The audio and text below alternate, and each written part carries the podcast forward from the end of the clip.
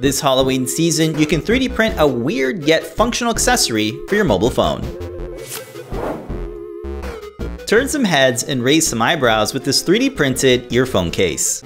This is actually a useful add-on for pop sockets, so this provides a better grip that's both ergonomic and slightly creepy. Pop sockets allow you to rotate your phone while holding onto it, and it doubles as a kickstand. The ear add-on can be attached using your favorite adhesive like double-sided tape. This flexible filament is designed for prosthetics and comes in a variety of skin tones. The ear and phone case are 3D printed separately, so there's no need for support material. Our pop socket came with a sticky backing that adheres really well to the TPU filament.